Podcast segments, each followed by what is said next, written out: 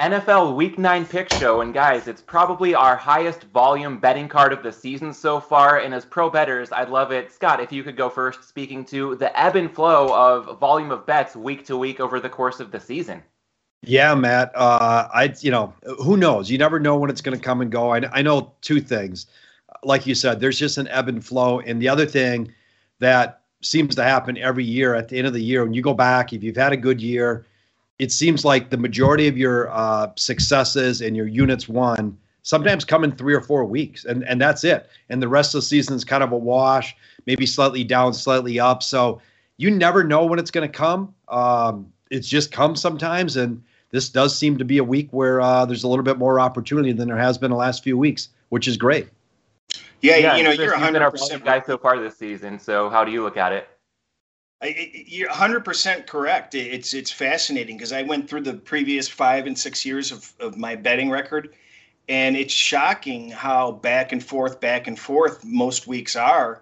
And it comes down to just two or three weeks over the course of the season, uh, and it could be, and it, each year it's a different time of year that make your season and it's it's you know if whatever system you're following in NFL, if you're following other people or you're, you're sticking with some sort of a program, you, you really just have to stick with it, not pop in and out. Uh, you know, stick with whatever uh, whatever you think is going to work for you. Yeah, well, speaking of the natural ebb and flow involved in all this, Scott, did you want to jump back in with one more point there? Yeah, I'll, I'll, just point one other thing out. You know, obviously we're in a 17 week season now, but we've had 16 weeks forever, and and I don't have the numbers in front of me, but um, you know, I'll have six or seven losing weeks, uh, and then whatever else the difference is, winning weeks, maybe a wash week or two. But really, for me, what I've noticed, what makes your season that much better or that much worse, if you will, is the losing weeks. You know, if I'm just one game under 500, maybe two games under 500, uh, traditionally I'm going to have a pretty good year. And obviously, if you have that one in four or one in five week, then uh, you know it's not nearly nearly as good that's the other thing. It's if you can control the dips, because we're all going to have weeks where we're negative, but you control that, which kind of speaks to not forcing the play and just letting the plays come to you. It allows you to have a one and two, a two and three week, uh, as opposed to a two and five week. And at the end of the year, all that stuff adds up. It does. Yeah. Well, we know that it's not always easy here, and uh, sometimes losing weeks will be part of this endeavor. But we can take a look at our record so far this season and see that it's been a lot of winning weeks so far. So we'll certainly look to keep that going. Chris, 21 and 19 on the season so far. Myself, 16 and 10. Scott, 15 and 8. Collectively, 52 and 37. So we'll do our best to keep that rolling as we work through the week nine card, including a lot of best bets throughout the show. A couple housekeeping items before we dive in. First off, if you're joining us on YouTube, go ahead and give this video a quick thumbs up, subscribe to the channel, and jump in that chat. Let us know who you like as we talk about our bets for week nine. And if you really like any teams and want to get and play yourself, you can always sign up today at BetUS using the promo code NFL2021 for a 125% sign up bonus.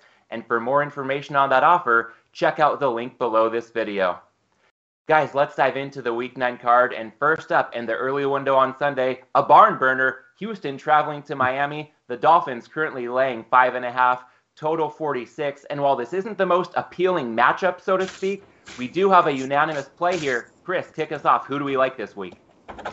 You know, th- this is a good point to make a reminder of being able to pivot off of teams that you like. And Miami was my bread and butter all last year. And, uh, I started the season on Miami, I believe, uh, but they became bad fast, and they've been bread and butter, uh, uh, bread and butter uh, betting against them this season. So uh, there's no loyalty in sports betting. Uh, both of these teams are bad. They are both either number 31 or 32 in my rankings, offensively, defensively, and overall. In that type of a situation, how can a team be laying points uh, that of any significance whatsoever? I took plus seven earlier in the week. Uh, the line is down to plus five and a half now. Uh, I have no choice but to take Houston, and and we get the added bonus of Tyrod uh, Tyrod Taylor coming uh, back, and and he can he should be a boost for the team. So. Uh, both of these teams are, are nearly identical in results, They've both lost about three points of value versus the average team over the last five weeks. and average team over the last five weeks. And uh, although it didn't work out well last year, it works out, or last week, it works out well over the course of the season. Don't bet bad teams unless you're getting points from another bad team. So I'm on Houston this week. Yeah, and I'm on Houston as well. You and Scott have sold me here. That's the beauty of doing this show with you guys. I've been mulling this over throughout the course of the week, but the chance to go ahead and take the five and a half now, um, I'm in on it with you guys. I will say one thing that gave me some pause over the course of the week Miami in a spot where now they only have one road game until after Christmas, and they're not going to be leaving the Eastern time zone during that stretch. So they could be due for a bit of a rebound after a really rough first half of the season. That said, although they're pretty much home through Christmas, they've got to be on the naughty list with how they played through the first eight weeks. So, Scott, why don't you let us know why you're on the Texans as well? Yeah, I, I like Houston here a lot, Matt. Um, and the Tyrod Taylor thing's a big thing. You know, even without him, I don't know if I would have played it because uh, I'm a little down on Davis Mills for obvious reasons. But Taylor's a huge boost, and I gotta believe the team just as a whole is going to have a little extra momentum here knowing that they're getting somebody that can throw them the ball and, and be very good for them. So, in the first, you know, he played one and a half games this year before he got hurt. He averaged 9.2 yards a pass in those one and a half games, albeit a, a small sample size. Davis Mills averaged 5.4 yards a pass. That's a dramatic difference. Um, he didn't throw an interception, speaking of Tyrod Taylor, uh, but historically uh, over his career, he has an interception rate of 1.4%. Davis Mills' interception rate, looking here, is 3.8%. That just alone, forget about everything else, projecting how many pass attempts maybe Houston throws in this game, that's probably worth about four points right there, just on the turnover standpoint.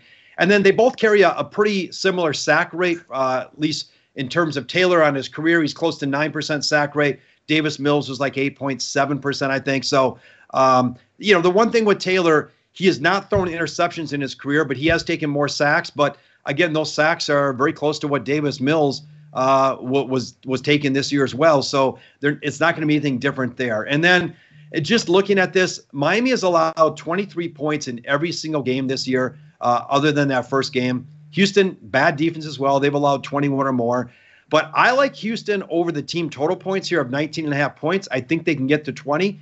If you don't have team total points available, the alternative here would be the game total over 46, 46 and a half. I think that's still a very good play under the key number of 47.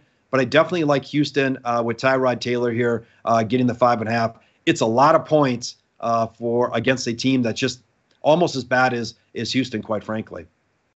Yeah, and one follow up for you, Scott, on that breakdown, talking about Taylor not turning the ball over. And the flip side of that over the course of his career has been that he doesn't perhaps take enough chances and make enough big plays. But do you see the lack of turnovers as the bigger factor in that equation in this one, knowing that you don't need spectacular plays to beat the Dolphins? You just want to be the team that doesn't mess things up. Yeah, I think so. I mean, turnovers are, are an absolute killer, of course.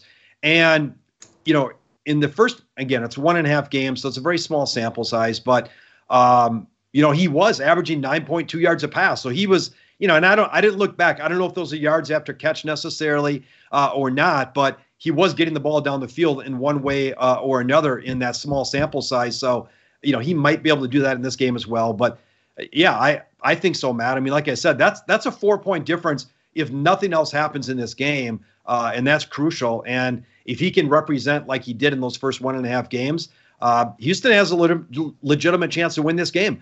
I favor Miami by like 0.3 points in this game. So uh, I think they can easily win this game. I've got them scoring 23 and a half, 24 points. That's well over the 19 and a half team total that's juiced. Uh, even 20 and a half, uh, you know, non-juice would be okay. And again, if you don't have that, you know, you could play the game total over as well. Yeah, well, not the most sexy matchup from a viewing perspective, but plenty of betting value that we're seeing in this Texans Dolphins matchup. And from one game with the quarterback making his return this Sunday to another, let's talk Denver at Dallas. The Cowboys getting Dak Prescott back currently laying double digits, some reduced VIG attached to that minus 10, total 49 and a half. And Scott, how do you see this one shaping up on Sunday? You know, I make the number nine and a half, and let's just call it 52 for the total. Uh, so pretty close to where we're seeing. Obviously, a little advantage to the over there. The one thing I'll point out that I've noticed with Dallas is uh, in the 11 of the last 14 games that Dak has started at home for the Cowboys. So this goes back to the beginning of 2019. Uh, they've scored 31 or more points in those games. They score a lot of points at home. Uh, and he scored 44 against the Giants earlier this year, just a few weeks ago. The other thing to note here Denver has faced two good passing offenses this year. They lost by 16 at home to Baltimore, lost by 10 at home to the Raiders, and now they're going to get another good passing offense here in Dallas. Uh, at a team total of 29 and a half, uh, I'm not making this an official play because I know CeeDee Lamb is a little banged up. We're going to see uh, if they get uh, uh, the other receiver back for them as well. So I want to wait on that. But assuming they're full go, uh, a team total of 29 and a half, I've got Dallas scoring about 31. So we've got a little bit of value there. I would maybe look at the team total uh, over the 29 and a half as well.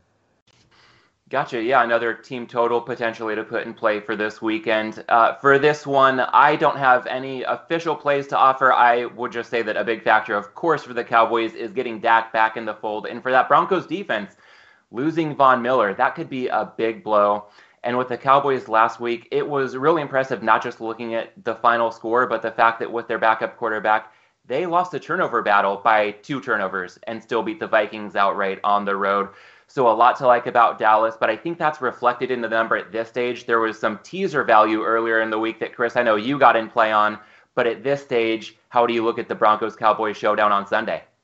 Yeah, th- that's the only way I could really look in this game. Uh, I-, I, think the Von Miller trade was actually very good. Uh, they got two draft picks for somebody they were going to dump at the end of the year anyway. So this it isn't uh, my initial reaction was that oh my god they're bailing on him uh, but you know he's not the same player he was uh, before. I mean he's got a little bit left in the tank but to get a second and third round pick is is is a really good deal for denver. Uh, denver's lost 4.5 points in value versus the average team over the last five weeks on my my model and dallas has gained 1.25 i have this line at 9.5 no value for me Got it. Well, when that's the case, we can go ahead and move on. Talk about the team that the Cowboys beat last week, Minnesota, traveling to Baltimore, where the Ravens are laying six, total of 50. And Chris, this is the first leg for you in a money line parlay. Um, yeah, it, this Minnesota, they, they have problems. Everything's coming to a head uh, this week. Uh, Thielen uh, was calling out the coaching. Uh, I didn't get the full details on that, but I, I just heard about that. Uh, but when you've got players calling out the play calling, uh, that's not a good sign. Uh, they they should have been able to take care of business at home, uh, but they weren't able to against Dallas. Now they go on the road where they don't fare as well, and Baltimore's off their bye, plenty of time to prepare off a horrible loss against uh, a divisional rival that they were supposed to beat pretty handedly. So I, I feel like there's going to be fire in their eyes, and they're going to do enough to win. I, but I think you're going to get a very good effort from Minnesota here. So I think it's going to be a tight game. Uh, Scott, they lost their center, didn't they, this week, Minnesota? Yeah, the center's out, and of course Daniel Hunter, who uh, leads the team, he's tied for the lead with the team with 21 pressures, and, and he has six sacks. He is out for the year now as well. Yeah, th- those are tough. Those are tough things to uh, overcome. So, uh, over the last five weeks, I've got Minnesota up 1.6 points per uh, average team, and I've got Baltimore up 1.9. And my line basically is a little bit lower than the current line at 4.75. That's why I'm throwing Baltimore in the parlay. Yeah, I hear you there, and I was leaning Minnesota's way, but for a couple reasons you mentioned, not going to pull the trigger on them. I, I was pretty perplexed by what we saw from them last week, as much as some things the Cowboys did were impressive with the Vikings to go minus three yards per pass against Cooper Rush was a pretty big red flag. And offensively, of course, they did just go one for 13 on third down. So I'd expect some positive regression there for them and some high leverage moments against the Ravens. But speaking of the Ravens, this is uh, we're nearing last call for them for some home cooking. I believe their last road game was week four. I don't have their schedule in front of me, but they've been home for a long time and they could be in a really good spot, Chris, to your point, to bounce back in a big way from that embarrassing loss to the Bengals. So for me, just a lean to Minnesota, and Scott, you touched on Danielle Hunter being out, just a lean to the over for me. But if we uh, want to dig deeper, Scott, into how you see this one shaking out on Sunday, what does that look like? Well, I think it's uh, it's kind of a bad matchup for Minnesota in the sense that Baltimore, for my metrics, is number five rushing offense. The Vikings are number 24 in rushing defense. The Vikings, even though they're a run-oriented team, uh, I've got them number 31 uh, in rushing the ball this year. They're going to play face Baltimore, number four rushing defense. Uh, the one positive is Baltimore's offensive line has not done a great job in protecting the quarterback, and the Vikings come in number two in pressure rate. But again, they're losing a key uh, piece of that with Daniel Hunter, so not sure how that'll affect them. Kind of to Chris's point here on the um, teaser, we pointed this out in the um, preseason shows for Minnesota. Cousins now two and 17 straight up versus teams who won 10 plus games that year. Um, and if we look at this year, the teams they played who have a run rate of winning 10 or more games, and we know there's an extra game this year, but he's already 0 3 straight up against those teams. Baltimore is fitting that mode to possibly win 10 plus games. And, and they're also 24 and 6 straight up against teams that don't win 10 plus games. And they happen to be the Vikings 3 and 1 straight up uh, against those teams this year. So they're playing this team that is pretty good, that Cousins is, and I wouldn't put it all on Cousins, but the Vikings as a whole um, have just not played well against and been able to beat straight up. So it kind of leads to the uh, the teaser from that standpoint. And we pointed out Baltimore in the preseason as well when they've been favored by now six and a half. Again, we're on that fringe, but they have typically with Lamar Jackson won those games straight up as well. So I actually kind of like Chris. Um, I make this number shorter uh, from a number standpoint. I think I made it closer to about four. Uh, so there's some value there with Minnesota. Um, but I don't really like the matchup, and I think the the teaser might be a decent way to play this game because all things do signal Baltimore being able to win this game uh, at the end of the day, in, in my mind. Yeah, and before we move on to the next game on the rundown here, the audience on YouTube can see Buffalo heading to Jacksonville. We can circle back very briefly on the Patriots Panthers game that's next in the rotation order. Of course, we broke that one down on the Tuesday show. Chris taking the Patriots minus four. And uh, Chris, did you want to follow up on that briefly with just a bit of news we've gotten on some key pieces for the Panthers on Sunday? I just saw it scroll across that McCaffrey and uh, Darnold are walking about. Uh, there's no update on their status, but uh, obviously McCaffrey's trending in, and uh, who knows whether Darnold, uh, after watching last night's uh, backup quarterbacks, maybe they don't want Darnold in there. let's try out a new guy, but. that's the only only thing that's been happening since Tuesday. we lost a half a point in value because McCaffrey's trending in, and uh, I, I, think he's going to play, and who cares if Donald or Darnold plays? In my opinion. Yeah, if uh, week eight was the week of the backups, early on in week nine, it's signaling a possible reality check, and and we could see that some of these guys are starters for a reason across the league. So interesting to see what's going to go down if it's Walker under center, but maybe Darnold. Um, so we will move on to Buffalo Jacksonville, where there is a stronger opinion on the game as we record this Friday morning Pacific time.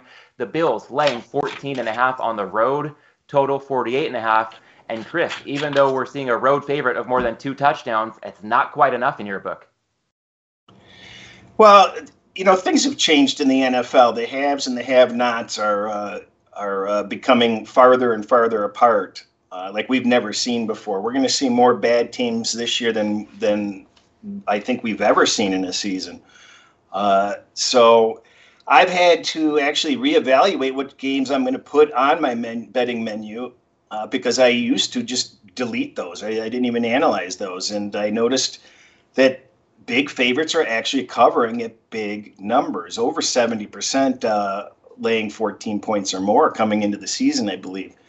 So I went back and I checked. So I have to put them back in rotation. I looked back and, and I would have been winning on you know over the recent two years. So uh, Buffalo is just miles better than Jacksonville, just miles. It, there's just no comparison. Look at the way Jacksonville showed up last week, and that was off a bye. I mean, geez, this team is not playing for Meyer. Meyer's in over his head. Uh, you know, he was looking for his own emails to get himself kicked out of there. So, uh, the uh, I'm on Buffalo in this game. It's minus 14 and a half at the moment. Uh, I, I, don't recommend betting it at minus 14 without waiting for some time to go by because it might dip down to a, a 14, which is an important number. Uh, but uh, Robinson, starting uh, running back, uh, was quoted, Urban Meyer was quoted this morning as saying, well, we're going to have to see what the pain threshold is. What does that tell you about the stability? It's like, well, if he can take it, we're going to put him in regardless. It, it, this is just a, a battle of haves and haves nots. Yeah, and when I see a double digit road favorite, I might need to reprogram my own train of thought as you outlined, Chris, because I kind of just made this a pass immediately. But I hear what you're saying a lot of best versus worst type of matchups in this one. And I wanted to follow up on your point about, you know, the haves and the have nots in the NFL right now. I feel like it's really tough to pinpoint, you know, the top of the league, who's really any good. We started our Tuesday show this week with talking about who is good right now. We're halfway through the season and it's still kind of hard to tell. So do you feel like that chasm between the haves and the have-nots might be saying more about the bottom of the league than the top as we sit right now heading into week nine? Well, when you look at Buffalo, they they have it all. I mean, where's their weakness? And uh, there are a handful of other teams that pretty much have. Uh, you know, Dallas is looking pretty solid. Uh, you know, another team we pivoted on that we ridiculed, or you know, in divisional previews. Boy, they've got a real shot. Uh, the Rams, if they stay healthy, they have a real shot. So there are teams out there that have it all. And, uh, you know, particularly with Buffalo, maybe Allen wants an MVP award. You know, we saw him, sure. you know, get the cover last week at the last minute when they didn't need to. He went in. And it, it seems like they're the type of team that they're they're kind of like going to be the Ohio State of the NFL. And when they can rack it on, they're going to rack it on. Yeah, and Scott, we know that Buffalo could certainly rack it on, to use Chris's words, in this matchup. But at the same time, looking at the numbers, it seems like it's pretty close to where you make it. Yeah, I made it uh, 13 and a half, 47 points. I, I kind of like to look at teams from a profile standpoint. Like, how have they done against similar type profiles? And, you know, looking back to Jacksonville, their defense was very good for a couple years there. They went to that AFC championship game but starting in 2019, their defense kind of started to fall apart. They were getting rid of players and whatnot. And since that time, uh, they're now five and ten against the spread as a home dog, including one and eight against the spread versus non-division teams. So when they're getting out of their non-division, out of their division at home as the inferior team, they're not performing well. They've allowed 27 or more points in eight of those nine non-division games. They've scored more than 19 in just two of those nine non-division games. And then to Chris's point, Buffalo, since the beginning of last year, we know Allen took off. They got Stefon Diggs. They really vastly improved that offense. Since the beginning of last year, when Buffalo has been a road favorite, favorite, they've scored 30 or more points with Allen in six of those eight games, and their defense is allowing uh, an average of uh, less than 10 points a game against below average offenses, which kind of gets you to a 31 17 give or take game. So um, and that's kind of you know what I laid out there. To me, that seems like a bottom point for Buffalo, and it only potentially gets better. The one caveat I would put, I do follow situations. I've got some pretty good situations that are contrarian in NFL that have worked for 40 years, and they do apply to Jacksonville this week. So maybe this is a spot somehow Jacksonville comes in and gets the cover. But as Chris pointed out, I don't see it in the numbers, and I think this is a game where Buffalo could just steamroll them. And they, you know, they're still trying to build this thing and get to a spot in the league and, and keep getting better than, you know, they got la- they were last year, et cetera. So for them to pile on, that would not shock me at all. Yeah, and the Bills looking to uh, probably regain their uh, spot on the fast track to the one seed and the AFC. Last week at this time, it was the Bengals who were playing the next game we're going to get to, who temporarily had a grasp on the one seed until their loss to the Jets. This week, Cincinnati hosting Cleveland, and the Bengals currently a two and a half point favorite total of 47 and we've all got some advantageous ways we're looking to get in play in this one scott kick us off with a team total yeah, I like, uh, and this is not really uh, a statement whether Cincinnati will win or cover this game, but I do like Cincinnati uh, over their team total points of 23 and a half. Again, the alternate here would be over the total of 47. Cincinnati, you know, despite that hiccup last week, they're number two in the league in generating big pass plays. Cleveland has had trouble defending big pass plays, so there might be some plays there. They're they're number 23 in the league in defending big pass plays, which is 20 yards or more. Um, and interesting enough, Cincinnati is scored, and I know these teams are not the same as they were three, four, five years ago, but here against Cleveland at home, Cincinnati has scored 30 or more points five of the last six years against Cleveland. And in just the last three games, which also means going to Cleveland, Cincinnati has scored 30 or more in the last three games. So they're scoring. on this team.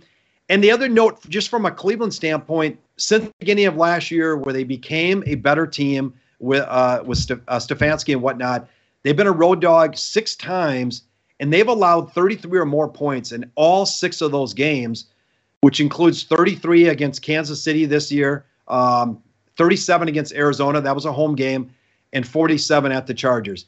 Now, I don't think Cincinnati's offense is equatable to Kansas City or Arizona, maybe to the Chargers, but 23 and a half for a team total seems like a fairly low number for me, just kind of based on what Cincinnati has done to this team. And this might be the best offense they've had to go against Cleveland uh, in, you know, a number of years.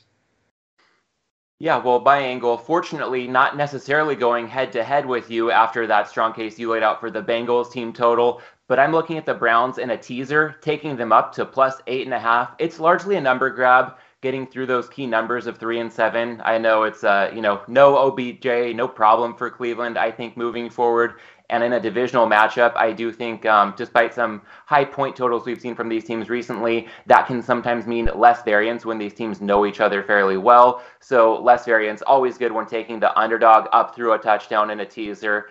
And Chris, to kick it over to you, I want to talk about the Bengals defense a little bit. Last week, allowed 32 first downs to Mike White and the Jets. That's an awfully high number. The defense on the field for more than 36 minutes and almost 80 snaps I know they were one of the big pleasant surprises early on in the season, but after that performance, where does the Bengals defense rank now for you? Um, well, that's going to be interesting. Uh, I want to see how they come back because you know there's a t- team that we kind of have gone back and forth on with uh, uh, trying to figure out where they're going to be, and we agreed that if they stayed healthy, they're going to have a solid team, and they became the number one seed, and then they just laid this turd sandwich last time out. How you know good teams respond and come back strong.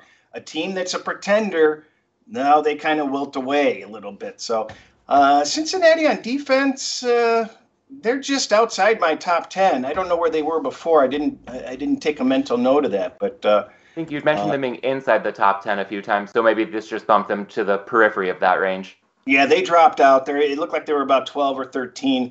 They, they've gained 1.4 points over the last uh, five weeks uh, against the average team, while Cleveland is, is stumbled a little bit and they've lost 3.6 uh, points.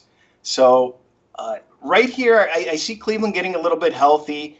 Uh, they gave OBJ a fantastic 29th birthday present and uh, sent him packing, so he can be happy today. And I, I want to see what Cleveland is still doing is they're able to apply the pressure.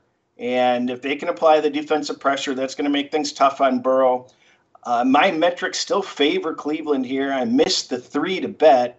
I, I like Cleveland in a teaser. Uh, and I may only do the teaser if I can't get the three. I'm not. I, I don't have my mind fully made up yet, but I, I, I actually still like Cleveland plus the two and a half. I think they're going to win this game outright. Uh, but I do like the uh, Cleveland getting the points on the teaser too. Uh, I, am pairing that up with a later game. Yeah, likewise, and we'll get to that one uh, near the end of the show here. Uh, some of the audience can probably tell where we're going with that if we know it's toward the latter end of this Week Nine slate. But before we get there, from one game pitting two AFC teams jockeying for playoff positioning to another with an AFC surprise heavyweight to this point in the season, the Raiders traveling across the country to take on the Giants, where the Raiders a very juicy minus three, total 46 and a half. And Chris, it's tough to know what to make of the Raiders' motivations in this one, and the Giants have had a lot of COVID news swirling around over the course of the week. So, what do you make of this matchup as we record this Friday morning out west? You know, this is just—it's uh, been an awful week. Uh, we have the uh, the Ruggs situation, which happened uh, just down the road from my house, and uh, it, it's just horrible, and uh, it's compounded by you know a teammate sending out a, a silly tweet, basically. I'm, I do not even remember the details, but it, it made things even worse. Uh, kind of rationalizing some of the behavior. So we don't know where their heads are at this point because, uh, you know, when you lose a guy of that caliber and he's just gone overnight, how does the rest of the team respond? I mean, they, they were sitting so pretty. Uh, I think they're five and two, aren't they? Uh, first place. Uh, yep. So my metric said to take Las Vegas, but it was just a barely, barely. And with the Ruggs situation, I've kind of just been sitting this out. I, I don't want to get involved. And what's pushing this up from the two and a half it was is the COVID situation with the Giants. Uh, they were looking to get a little healthier. Uh, Golladay was practicing. A few other people were practicing. It looked like they were going to get healthy, and now uh, we're going to have to wait for final COVID results to know, you know, if there are any uh, players that are going to, in fact, you know, miss or have problems. So I'm just going to sit this one out. The Giants have lost 4.5 uh, points per. Uh, uh, 4.5 points against the average team over the last five weeks, and Vegas has actually lost 1.25. So they're both trending down really a quick follow up when you talk about these teams either gaining or losing points relative to the average team i think you've used a five week time frame a few times during this show. And what's your rationale? I know you're a pro better so you've got a reason for doing this. What's the rationale for looking at that five week horizon? You know um, i keep a full season metric that's more important than the tailing five weeks but I, I just like to take a glance at it uh, because that may not necessarily tell you all, everything you need to know because maybe they had a really easy schedule or maybe they had a really tough schedule but it's just an, another little reference point uh, that seems to to be enough data to at least have some sort of a uh, input or thought consideration yeah, to your point, we need to be quick to pivot on teams over the course of a season. And so sometimes if we want to look at season long numbers, that can be very informative, but it's not necessarily telling us a team's current form. And uh, Scott, I'll be pretty quick here before kicking it over to you because this one's a pass for me as well. Um, situationally, there's something to like about the Raiders being off their bye week and the Giants coming in off a short week, having played on the road on Monday night. And with the Giants' COVID situation, it seems pretty murky. Saquon, among others, it seems like there may have been some false positives. So we'll have to see where that nets out. But yeah, I think, you know, Chris, you mentioned on Tuesday for uh, certain games, you almost need a psychology degree to figure out the motivations. Um, it is far above my pay grade to figure out what's going on in the Raiders locker room right now. And I can't, you know, blame them for whatever effort they turn in on Sunday. So I'm going to go ahead and stay away from this one. It may be a bit of a lean to the Giants. Scott, how do you see this one going down? Yeah, it's a pass for me too, Matt. It, it's it's unfortunate because um, you know if you if you could if that stuff wouldn't have happened, I kind of think I would have liked the Raiders here. I make them a little bigger than a three point favorite, but you know they're they're near the top of the league or top of the league in big pass plays. Giants are in the bottom ten generating big pass plays. That's a favorable thing. But Henry Ruggs was a big part of that, so I don't know what that's going to do to their offense. Um, and we know we we I think we spoke about this a couple weeks ago. Giants five and 16 against the spread as a home dog. Uh, only five of those games have they scored more than 18 points. The Raiders since last year four and one to the over uh, as a road favorite, scoring 31 or more in four of those five games. So they were they were poised to really come here and and and score a lot of points and and really probably beat the Giants pretty easily. But without knowing their psychology here, based on everything that's happened, uh, it's a pass for me. And I'd rather see what's going to happen rather than guess and be wrong. And so I'll just be sitting on the sideline and just watching. Yeah, I think that you just have to sit this one out. The margin of error on this game uh, was just too close, and you just have to believe that you can't be betting on teams that have distractions like this. This isn't the type of distraction where you can just ignore it and just dive in heavier. It, you know, this is you know life changing stuff that you know affects people. Uh, and, and I just don't want to be in a position of, of backing a team that has those distractions. Yeah, well said. Well, I think we're in a good spot to move on at this stage. And before we get to the next game in the rundown on the right side of the screen, a game once again we covered on Tuesday, but Scott and I some new bets to break down, and that pertains to Atlanta taking on the Saints, where New Orleans is laying six and a half, total 41 and a half. Chris, I know you laid the six on Tuesday, so you got a good number there. And I'm looking at the total in this one. Over the past few days, I've really come in uh, much more optimistic on the under 41 and a half. Basically, neither offense in this one going to be explosive, most likely. The Saints were last in the league in explosive plays with Jameis Winston at quarterback, so I don't expect to get that better in a major way with either Trevor Siemian or Taysom Hill. And the Falcons not far behind the Saints when it comes to explosive plays, and that was before losing Calvin Ridley. We also know the Falcons' offensive line not good in pass protection against stout defensive fronts like what the Saints bring to the table. So with two pretty tame offenses and one very good defense in the Saints, I know 41 and a half is getting pretty low as far as totals go. 41 is a key number. So this is my floor as far as a buy price is concerned. But at 41 and a half, still liking the under in the Falcons Saints game. And Scott, how are you looking to potentially get in play here? I, I would have a pretty strong lean here, uh, Matt, on using the Saints in a money line parlay. Um, you know, I went against Atlanta last week, really kind of for the same reasons here. Atlanta number 32 in the league in run offense. Uh, Saints are number one. Carolina was very good defending the run as well. So I don't see any way Atlanta is going to be able to run the ball on him here. And since the beginning of last year, Falcons are one and four against the spread, 0 and five straight up um, on the road as a dog against teams who make the playoffs. We'll see if the Saints make the playoffs or not, uh, given some of the situations here. You know, it's a maybe a three point adjustment with Winston not being in there. It's not huge. Um, and with Taysom Hill coming back now, I know he's not going to start, but they'll probably throw him in there like they used him before. That might be a little bit beneficial, a little bit of change up for this offense as well. Uh, I, I just don't see the Saints not winning the game. So uh, from a money line parlay or teaser, price it out. If you're laying 120 in a six point teaser, price out the money line. Uh, we're gonna we're gonna tie them up to another team here. Just see what your better price is, um, and and and use whatever's uh, better to your advantage. I, you know, you're the team total guy. I don't see how Atlanta goes over 17 and a half in this game. It's going to be tough for them, don't you think? Uh, I agree. I made the total uh, just under 41 in this game, and I favor the Saints by 8.8. So uh, I'd have to look at what my projection was, but yeah, I'm sure that's showing up under 17 and a half. Good point. Yeah, so we've got Chris laying the points with the Saints, myself on the under, Scott looking at New Orleans in a money line parlay, and shop around maybe some good value on the Falcons team total under as well. That takes us to the end of the early window on Sunday, so we'll call a quick timeout for the YouTube audience. Go ahead and give us a thumbs up, jump in the chat, let us you know, let us know, excuse me, what you think as we work our way down the week nine card, and with that, we will hit the late window, starting with the Chargers at the Eagles. Chargers a two-point favorite right now total 49 and a half. This is another game we touched on on Tuesday. Scott teasing the Eagles up to plus eight. And Chris, what do you think of this matchup as we've had a few more days to think about it? Uh, you know, I'm all over the place on this one. Uh, I, I, I'm hoping that this does not hit three because then I have to bet Philadelphia, and it very well may hit three. Eight. I generally do not look at betting percentages, and I and I do not recommend anybody uh, treat betting percentages with that much influence in their betting decisions.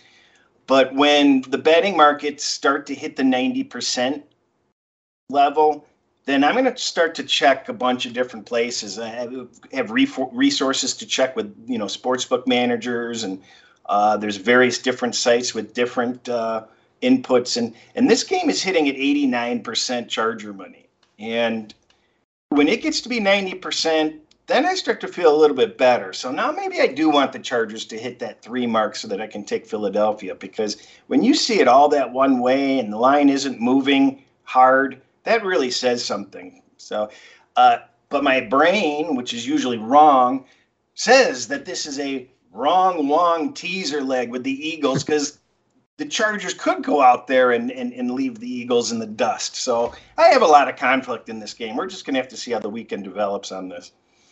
Yeah, and I've got some conflict with it too, but uh, not enough to stay on the sidelines anymore. I have gone ahead and gotten in play on the Chargers minus two.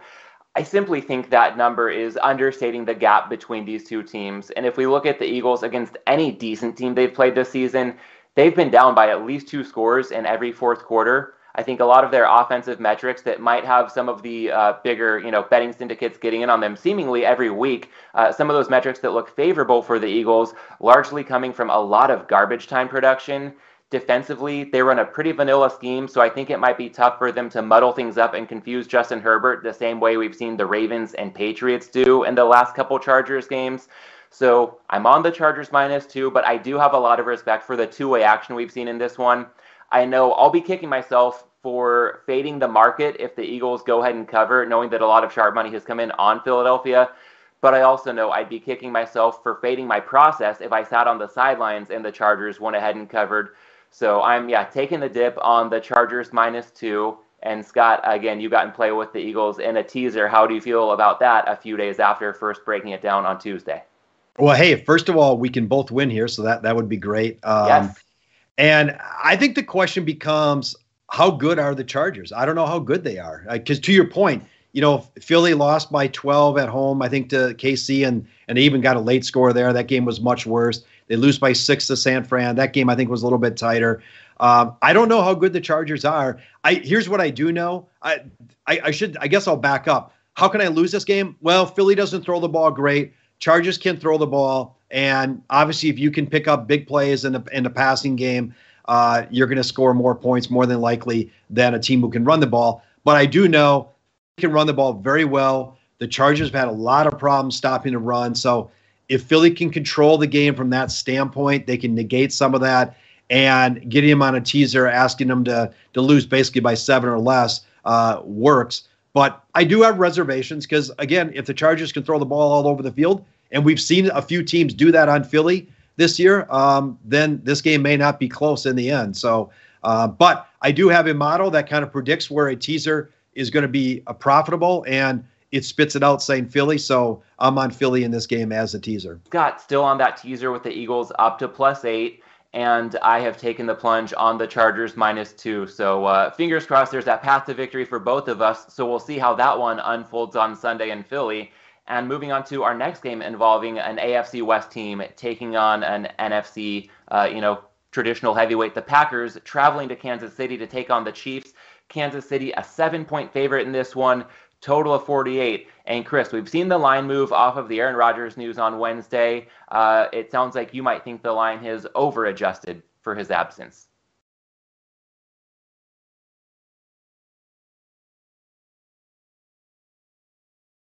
But uh, I had this as Green Bay minus two coming in.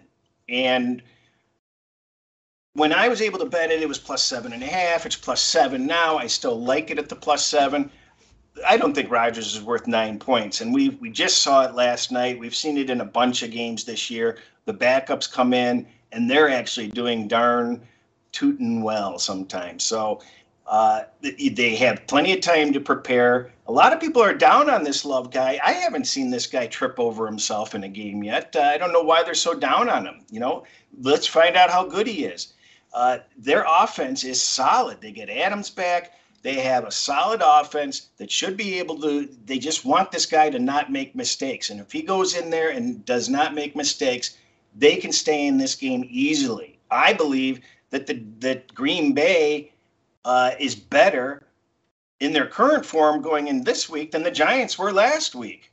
So uh, getting getting seven seven and a half points, uh, I, I like it yeah, taking the points against the Chiefs hasn't steered people wrong. Um, I would say that in this one, uh, first off, just the matchup. I love the Packers Chiefs. I think of this almost as a Bart Starr, Len Dawson special, going back to the heyday for these teams. With the Packers, I was initially angling to possibly fade them after last week. An impressive win in Arizona, but they went plus three in turnovers, and that really drove their ultimate fate because they lost yards per play by almost a full yard and a half in Arizona. That said, with the Chiefs, still waiting for them to figure things out. I mean, I'd be more interested uh, rather than the spread and total in this one on a line for Kansas City over one and a half turnovers because it's just starting to seem like clockwork, and I can't wait for that to end anymore. Um, not going to back the Chiefs either in the state of their current offense. So it's a pass for me. Uh, Kansas City seemed like a decent teaser option, but I also understand, Chris, what you're saying about the Packers. Scott, what do you make of this one? Packers at the Chiefs with no Aaron Rodgers. Well, I, I value Rodgers at about seven points. Um, but kind of to Chris's point, I also think that matters in who you're playing too. And the Packers are to a degree set up to even succeed with Jordan Love based on the opponent they're going to get here because it's a Kansas City team that's really having a lot of problems. Now, they pick up Melvin Ingram. I believe they're moving Chris Jones back into the middle of that defensive line. We'll see if that helps Kansas City from a defensive standpoint. But Kansas City, like like you guys have said, they got a lot of problems. They're not winning games by margin here. So if Jordan Love can avoid turning the ball over, there might be enough makeup here, and they might get Bakhtiari back. Uh, Matt LaFleur and said he's not going to say when when Bakhtiari is coming back. He's not going to give anyone an advantage on that. So he could come back in this game possibly, which would also be an added boost as well. Um, you know, the, the, one concern here, KC is number one in the league for me in success rate run offense. Packers number 32. So maybe KC can move the ball that way a little bit. Um, and my only other problem with Green Bay, metrics from metric standpoint, they are just not looking good for me. Um, and so I'm kind of still waiting and waiting and waiting for the dam to break on them. And, you know, to a degree, maybe this has just been Aaron Rodgers. He's so dang good that he's, you know, kind of kept them afloat uh, and, and whatnot. So I don't know what to think of all that. I'm staying away from the game. I would not lay the points with Kansas City. Um, and I understand Chris's uh, position with taking um, Green Bay as well, and I don't have a problem with that, but no play for me. Got it. Yeah, well, we can move on to the next game uh, where one of us does have a play, and that would be the team the Packers beat last week, the Cardinals, traveling to San Francisco.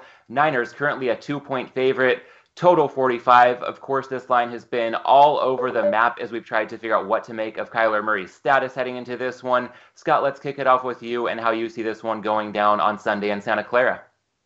I, I originally early in the week, Matt, I played San Francisco on a teaser as well. That that's obviously gone now with them being favored. I do think uh, San Francisco is going to be able to exploit the Cardinals a little bit here, um, with just because the Cardinals are number 29 in rush defense and San Francisco can run the ball a little bit here. So uh, I think there's a potential edge there for San Francisco. Um, but I'm kind of beyond that. I'm kind of just sitting on the sideline waiting because I don't know what's happening with Arizona. I don't know if Murray's playing. I don't know if AJ Green's playing. Uh, I don't know if Hopkins is playing. Um, we know Kittle comes back. That helps. So if, if you assume all those guys play and Kittle's coming back, I make Arizona maybe about a one and a half point favorite. But I got to wait and see who's playing with uh, for Arizona here. But I do think there's a little bit of a matchup, at least from a running standpoint, that San Francisco could exploit. And of course, if um, Arizona's down some of these key people, uh, that will be ad, uh, uh, advantage San Francisco. For me, though, I'd, I'd, only play San Francisco in a teaser, and if they're favored, of course, that's out the window. So, uh, you know, for purpose of show purposes here, no play for me. Yeah, and I'll say it is a play for me. I would have loved to tease them earlier. A good move on your part getting down at that number when you could. But at anything less than the three, and in this case, we've got the Niners at minus two, I'm good to go ahead and back them. I think about the team's week five matchup in Arizona. It was Trey Lance at quarterback for San Francisco, no George Kittle. The Niners still won yards per play. They pretty much only lost that game by a 17 to 10 margin because they were one for five on fourth downs, including a crucial fourth and one uh, at the goal line. So that was a pretty evenly played game, despite the fact that the Niners were really shorthanded. This week, I think it's the Cardinals who are shaping up to be shorthanded. Of course, we're in San Francisco. Jimmy G is going to be the quarterback instead of Trey Lance. Kittle's in line to be back, and that's a big boost for both the pass and rush games for the Niners. The Cardinals, the team that could be looking at a backup quarterback or at best a hobbled starter plus some other key injuries that you touched on, Scott. I think the key matchup, as you touched on as well, that Cardinals rush defense trying to contain that Niners rush offense, that might get out of hand in this one. I think the line's going to close at Niners minus three if and when we get word that Murray is out. And if he's limited, I still like the Niners to win this one. So San Francisco minus two in pocket for me. Chris, I can't help but think of your phrase, the banana in the tailpipe, laying two when I could have had a decent plus number earlier in the week. So, uh, where am I wrong on this one, or how do you see this one playing out?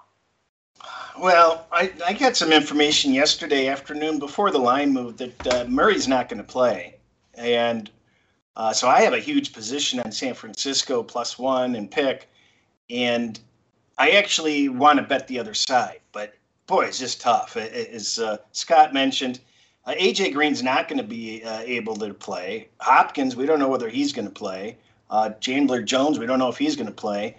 Uh, I, am pretty sure Murray's out, and uh, but I think Colt McCoy can step in. I think he's a veteran. He has uh, he did really well in in mop in, in backup duties last year, and I think he can step in, and I can do. I think he can do adequately well. But boy, you know, when you look at uh, San Francisco getting Kittle back, I always I've said it over and over. That's a different team, and they scare the bejesus out of me. So I don't want to play Arizona, and I'm looking for excuses not to play Arizona. But I think when they announce Murray out, this thing could sail past the three, just like uh, it did with Minnesota Dallas last week.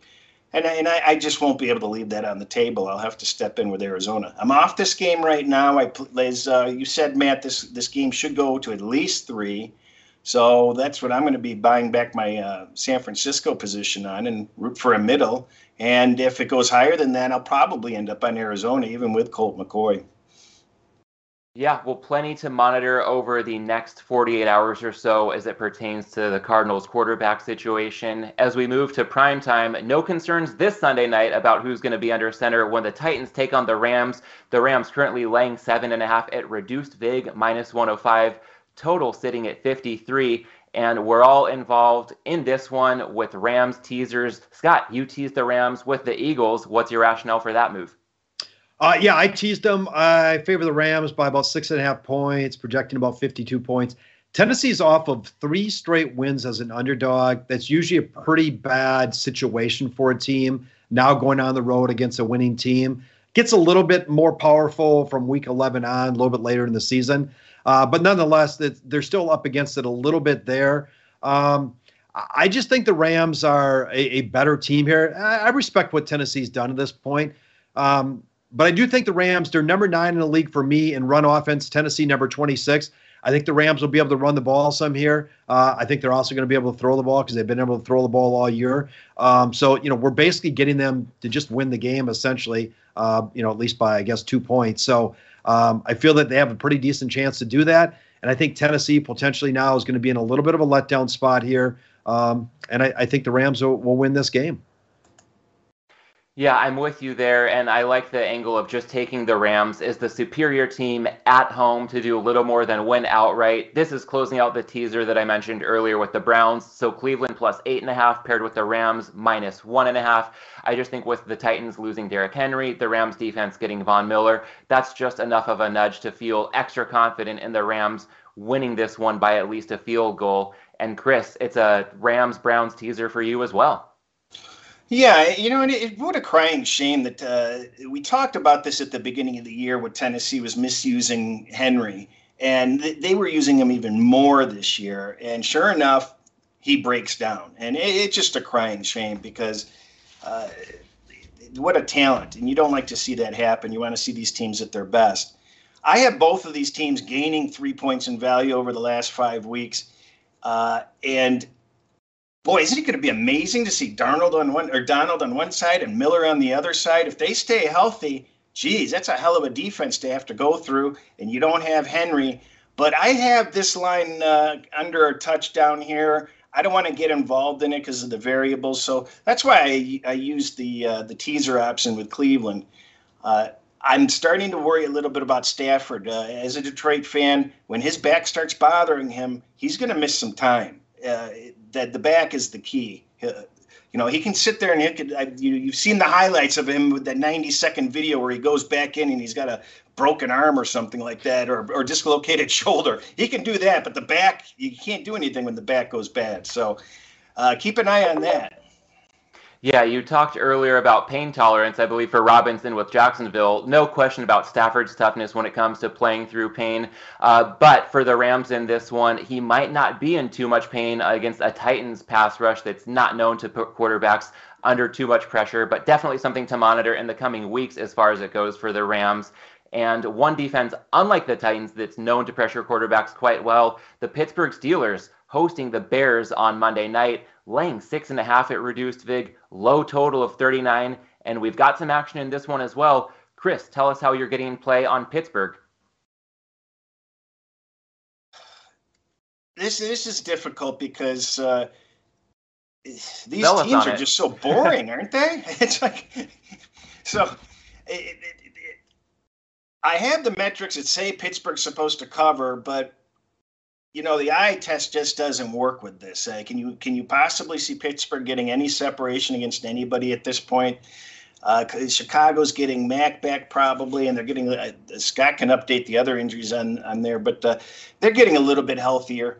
Uh, and Pittsburgh has this tradition of of not being able to beat bad teams. They seem to just you know, remember Washington last year when they were undefeated, and Washington just goes into Pittsburgh and and just crushes them. It, it, you just don't know. But I, I, do like Pittsburgh enough here to have them in a parlay with uh, uh, Baltimore, and uh, I, I, just worry about the soft. I just worry about how soft they are against the weaker teams, but uh, they're the better team here. Yeah, an enthusiastic endorsement of the Steelers from Chris, and uh, I, I'm just going to say that for Monday night. I wish we could have flex scheduling at this stage of the season. Um, I wish the Mannings weren't taking the week off, but they're probably glad they are with this matchup. I was inclined to look the Bears' way just with a total this low. It's calling for an awfully high degree of dominance from the Steelers. But looking at this matchup a bit more, Pittsburgh could get there. The Bears were minus 3.8 yards per play last week at home to the Niners. And I'm starting to, you know, come around on the fact again, Chris, the common theme, being willing to pivot in season the Steelers might be better than I gave them credit for before the season kicked off. So I want to be aware of that and give them credit for what they've been accomplishing. Again, with a spread at this many points, this low of a total, an awfully high degree of dominance needed. Just a lean for me, Chicago's way. Scott, what do you make of this Monday night showdown? Well, if we're going to try to look at it from a Chicago perspective to be positive, they've actually run the ball okay this year. Steelers haven't been great defending the run. So maybe the Bears get something there. Uh, and the other thing is, at this line, um, right now, Pittsburgh's an average team. Typically, large favorites like this as an average team against bad teams, that doesn't perform well. So there, there's some positives there for Chicago. But the problem that I think Chicago is going to have, they're number 32 in the league in allowing sack percentage. Justin Fields is allowing, he's being sacked on 14.1% of his passes. That is unbelievably high. And here come the Steelers, number three in pressure rate. I just don't see how Chicago can throw the ball at all. And if they get behind at all, I, I just don't know how they're going to move the ball with Justin Fields. And yeah, they can run the ball a little bit, but I just don't know if they can stay. Uh, you know, and, and I know Pittsburgh's not going to score a ton of points here. Pittsburgh is is what they are, but I, I just don't have any confidence in Justin Fields being able to move the ball down the field if he has to do it through the air, and they're not protecting him, and he's you know maybe holding onto the ball too long and all that. So, but I think the safer way to play this is a money line parlay. Uh, I would look to parlay them up with uh, the Saints that we talked about earlier and use it that way and not have to rely on them to win by margin in this game. Because who knows if they will, to Chris's point. You know, I'd like to add, because this is the first game the entire season to even consider this option. Uh, it's not something I necessarily recommend, but it's one of the few few times where you could do a same game teaser and it wouldn't be awful. Uh, the, when you have a low, the only time you should be teasing totals basically are in low totals, uh, and this is a very low total. And uh, you know, if you if you're desperate to get to tease a game, this isn't the worst possible uh, example to use. Uh, Pittsburgh's gained 5.25 points versus the average team over the last five weeks. That's a huge jump. It's like number two, number three in the league. So, man, they they have been making this uh, this big uh, rise that uh, is deserved. It's showing in the stats. Yeah, and when you touch on the same game teaser possibility, uh, obviously that would be taking the side of the Steelers down to minus half a point, just basically asking them to win outright. As far as the total goes, you mentioned a low total. Are you thinking going under 45, getting up to a key number, or would you like to take the 39 down even further and just go over because it's so hard not to at least get to the mid 30s in the NFL? Yeah, I mean, again, I, am not recommending this. I'm just pointing it out that mm-hmm. this is the closest you're going to get to an example where it's okay. You're not doing a horrible thing by doing it, but yeah, I would definitely lean toward uh, uh, taking the under. I don't know where the points are going to come from in this game.